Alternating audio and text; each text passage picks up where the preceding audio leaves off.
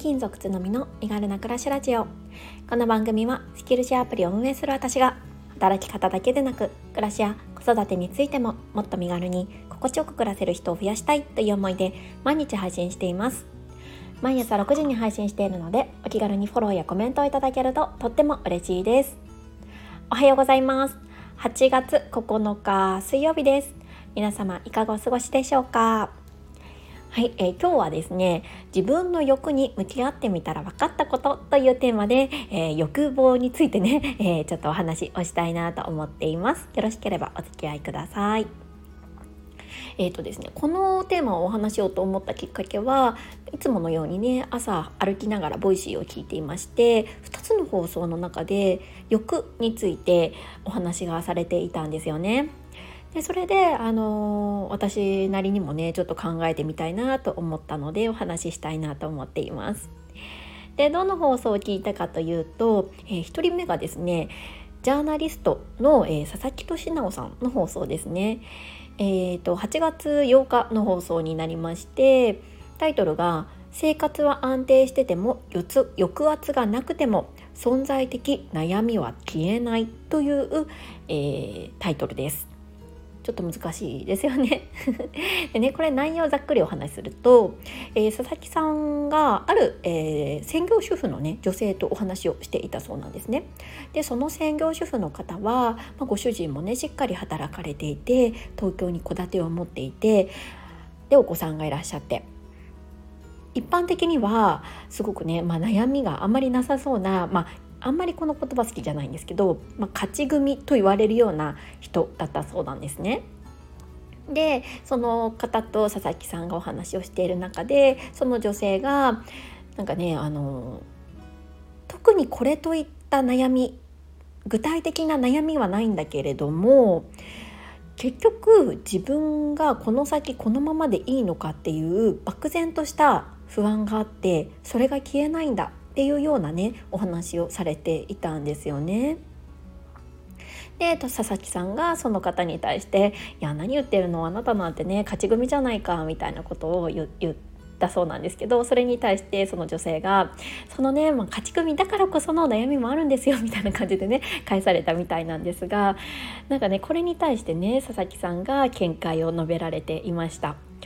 なんか私たちのねこの生活っていうのは今みんながねあの比較的こう豊かになっていてなんだろう明日のご飯がまあ食べられないっていう人って少なくなってきていると思うんですよね。まあ、それこそまあこういう音声配信をね聞けている人っていうのはまあ基本的にはねあのスマートフォンがあってそれを聞こうというね意思がある方々だと思うので、まあ、そういうね悩みは基本的に持っていないと思います。明日のご飯がどうしようとかあのその生存するための悩みみたいなところは持っていない方が多いと思うんですけれどもこういうことってこの近代以降ならではのまあ、悩みになってくるんだよねっていうふうに、えー、佐々木さんはねおっしゃっていました。いわゆる近代以前っていうのは国からのね圧力に逃れるためまあそのいわゆる基本的人権がね守られていなかったような社会っていうのが過去にはあありましたよね。でそういう時代というのは、まあ、自由への欲望が人を動かしていた。これが一般的にリベラリズムって言われるみたいなんですけれどもなんかこれがね、あの人をね、あのより豊かにより自由にっていう気持ちが人のね欲望になっていたっていうことなんですよね。でも私たちは今もう基本的にはみんな自由で何をしてもいい、まあ、もちろんあの人によってはね生活が厳しくってなかなかねそういうふうには思えないという方もいらっしゃるかとは思うんですけれども昔よりはもうだいぶねその根源的な悩みっていうのは消えてきていると思うんですよね。でねなんかそういう時代だからこその、まあ、勝ち組の苦悩って言あの、えー、佐々木さんはねおっしゃっていたんですけれども、うん、そういう方がね増えてきているよねっていうふうに言っていました。自分の存在意義であったりとか結局この先どのようにして生きていきたいかみたいなこういう悩みを持っている人が多い。でねその女性はじゃあ何なんか今自分で何してるの？って佐々木さんがおっしゃあの聞いたところその女性はねあの音声配信をしたりとかブログを書いたりとか まさにね私がね今やってるようなこととかもねご自身でやっているっていうことをおっしゃっていました。でそれに対してね佐々木さんは、まあ、それもね一つの、まあ、手段としてねいいとは思うけれどもでもやっぱりその発信活動に関してはそれにとらわれすぎてしまうそこにすごいフォーカスしすぎてしまうとやっぱりね承認欲求これの罠に陥ってしまって変に過激なことを言ったりとか何か思わぬ自分が、うん、意図していない方向に進んでしまうことがあるから、うん、やっぱ注意が必要だよっていうことをお話しされていたんですよね。でね一方でちょっと違う視点から、えー、もう一つの、えー、放送を聞きましてそれが、えー、ワークインテックという番組をやられている太郎さんの放送です。えー、昨日8月8日の放送タイトルが、えー、自分の欲望に自覚的になろうというものでした。そうなんかねぴったりこの欲に関しての あの放送がね続いたんですよね。そうで太郎さんの視点はどういうお話をされていたかっていうとえーと、自分のね欲に対して無自覚でいると結構ね、あのー、よよくないよっていうことだったんですよね。すいませんなんかちょっと説明が下手なんですけどもう本当にタイトル通りで自分がね何に対して欲望を持っているのかって結構ね無自覚な人が多いんじゃないかって太郎さんはうん指摘されていたんですよね。でねこの無自覚にあの自分の欲望を持っていると例えばなんですけれどもあの給料日前にはねなんか気づいたらお金が溶けてなくなっていたみたいないわゆるこう資本主義社会で私たちは生きているじゃないですかそれの罠に陥っちゃうよねっていうことを言っていたんですよね。だから、えー、太郎さんの、えー、意見としてはやっぱりね自分のねあの欲何に対して欲望を持っているのかっていうことを深掘りした方がいいよっていうことをおっしゃっていました。でねあのこれに関しては実は、えー、最初に話した佐々木俊直さんに関しても同じことをおっしゃっていたんですよね。自分がどんな時に幸せを感じるのか、うん、これに対してもっともっとあの実直にうん、しっかり向き合っていくことが非常に重要になってくるんじゃないかそうするとあのいろいろこの承認欲求の罠であったりとか、えー、資本主義の罠とか、まあ、いろいろなね私たちの周りには罠が潜んでいるのでそれにねうんと侵されずに済むんじゃないかっていうことをねお話しされていたんですよね。結論とするとうんと、この佐々木俊直さんにしても太郎さんにしてもやっぱりね自分自身が何に対して幸せに感じるのか嬉しいなとか喜びを感じるのかっていうところを深掘りした方がいいこの内発的な欲求っていうんですかね、うん、そういうものをねあの深掘りすることをおすすめされていたんですよね。ということでちょっとね 私もねもう一度何にねあの私はね幸せを感じるのかなってちょっと考えてみたんですよねこの2つの放送を聞いて。でそこでね浮かび上がったことがあったので最後にねお話ししたいなって思います。えっとね私は滞りがない状態っていうのがね幸せなんだなっていうことに気づいたんですよね。滞りがない状態つまり、うんと、何かを、えー、得てそれをあの心とか体に留めておかずにちゃんと流すいわゆるデトックスをしているっていう状態が幸せなんだなって感じました。なんでかっていうと私がね好きなことをいろいろ集めてみたんですね。それを集めてみると全てデトックスっていうのがあの共通のキーワードとして浮かび上がったんですよね。私がね好きなことの一つっていうのが あのこれあの美容関連の話でもちょっとお話ししたんですけどサウナがあります。でこのサウナの前にも私はね結構汗をかくこと,、うんと、走ったりとかヨガをしたりとか体を動かして、うん、汗をかくことが割と好きなんですよね。なんかそれは、えーと、自分のね体の中に滞っているなんかこう不要なものっていうのを外に流すっていうこの何と言うんでしょうか排出欲とでも言うのかな外に出したいみたいな気持ちがすごくあってあのサウナがね好きなんだなっていうのをね思いました。体に溜まった悪いものとか不要なものをしっかり汗として流すでこれで滞りのない状態体を作って軽い感覚をね得られた時に私はねすごい幸せだなって感じるんですよね。でね同じような観点で私は、えー、断捨離も結構好きなんですよね。まあ、いつもこう身軽な暮らしなんていうことでね言っているんですけれども結構ね、あのー、家の中は基本的に、うんまあ、全てのものに対して、えー、定位置を決めているんですけれども定位置が決まっていない不要なものっていうのは基本的にすぐ片付け、まあ、捨てるっていうことをしています。で一定期間を置いてちょっとねなんか物が溜まってきたなっていう時はまああの断捨離期間という感じで一斉にね物の片付け祭りみたいなことをねやることもあるんですよね。でこの時にもこのサウナと同じようなデトックス感っていうのをね 感じるんですよね。なんかこう不要なものを全部外に出してあ気持ちいいみたいなこれもね同じだなって思ったんですよね。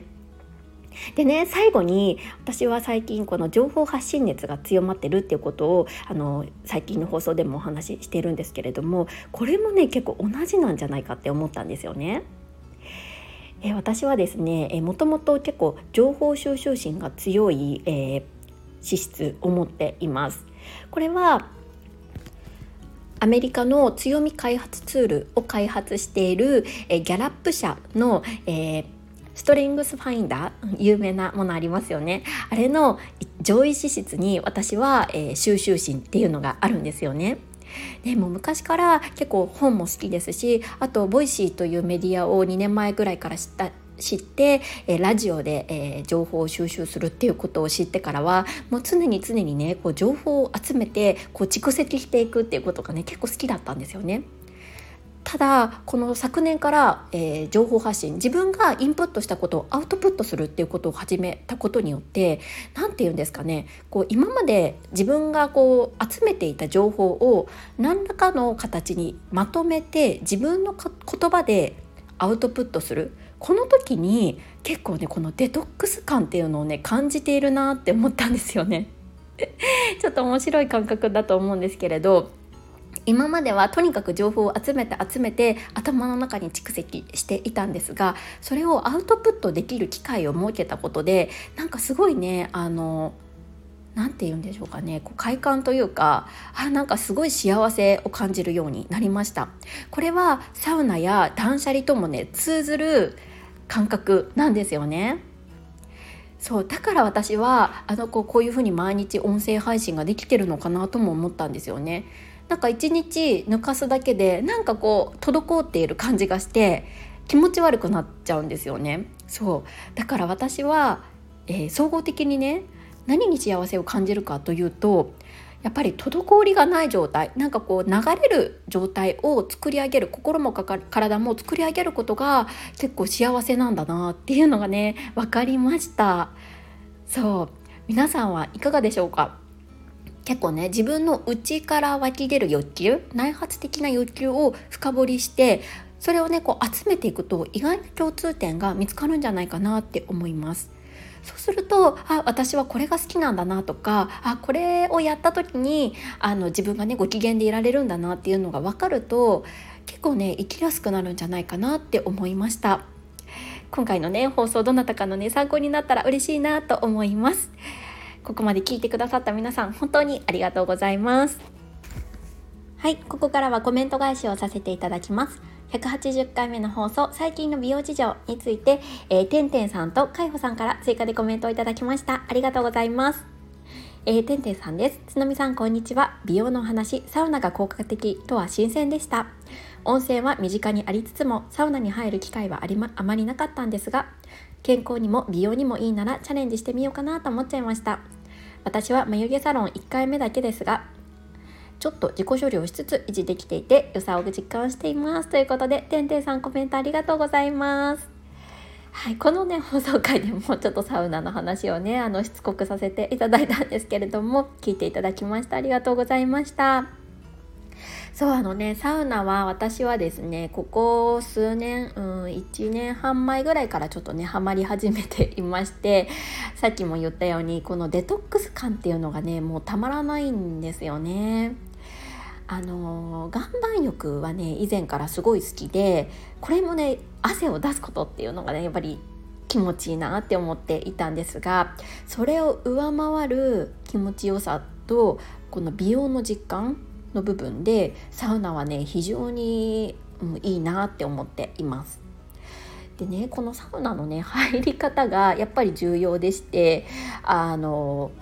サウナ水風呂外気浴この流れをしっかり守って2セット3セットやって繰り返すっていうのがすごい大切なんですよね。ちょっとねまあこれ話し出すと長くなっちゃうのでこのぐらいにしておこうかなって思うんですけれどもあの是非サウナ入り方とかでね検索していただくと今たくさん情報出ていてあの入り方がねすごい重要なのでもしてんてんさんあのチャレンジされる場合はこの入り方でチャレンジしてみてくださいね。でそれから眉毛サロン行かれたっていうところね、あのー、拝見しました。いや、もう、てんてんさん、すごい素敵な眉毛をきっとね、もともと持たれているんであろうな、という 感じで写真をね、アップされていたのをね、以前ね、どこかで拝見したと思うんですけれども、いや、いいですよね、眉毛サロン。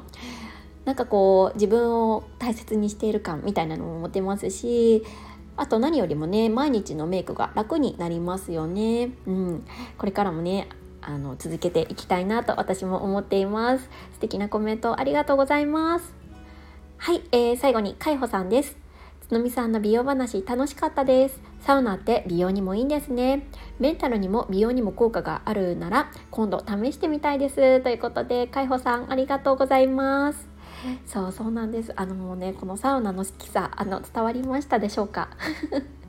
でもなんかちょっとこの放送回でも言ったんですけどやっぱりサウナ人口が増えちゃうとサウナが混むのでまああの本当にサウナーとしてはサウナ好き っていうことをサウナーって言うんですけどサウナーとしては、まあ、ちょっと何でしょうかあの複雑な気持ちではあるんですよね。みんなに知らせたいけど知らせたくないみたいな。本当にいいものってなんかこう知らせたくないみたいな気持ちが働くじゃないですか。そうでもねやっぱりこう私の放送を聞いてくださってるリスナーさんには是非ちょっと試していただきたいなと思って話しました。多分ね海保さんもヨガとかねお好きだと思いますのでサウナもねハマるんじゃないかなって思うんですよね。最近ね本当に若い女性が多いサウナに。で特にあの私以前千葉の方関東の方に住んでいてよくあの東京近辺のねサウナ施設とかも行ってたんですけどかなりねそのやっぱりこのサウナブームも手伝ってかこういう浴場あの浴室浴室とかがすごい改良されつつあって若い人が非常に多いなって思いました特にね東京の前行った時はなんかあの本当にこう中心のの表参道あたりのね、えーと、銭湯に行ったんですよ。でまあ昔ながらの銭湯なのであんまり期待していなかったんですけどサウナはねすっごい綺麗で多分ねあの後付けみたい多分こう改装されたのかなって思うんですけど改装とかもされていていやまあすごいなっていうふうにね 実感したんですよね。そうだからね今いろいろなサウナ施設というかあの温浴施設ありますのでチェックしてみて行かれてみてはいかがでしょうか本当にねリフレッシュできると思います。はい、えー、ちょっと長くなっちゃいましたがここまで聞いてくださった方がいらっしゃったら本当にありがとうございます、えー、今日もね素敵な一日をお過ごしください。それではまた明日。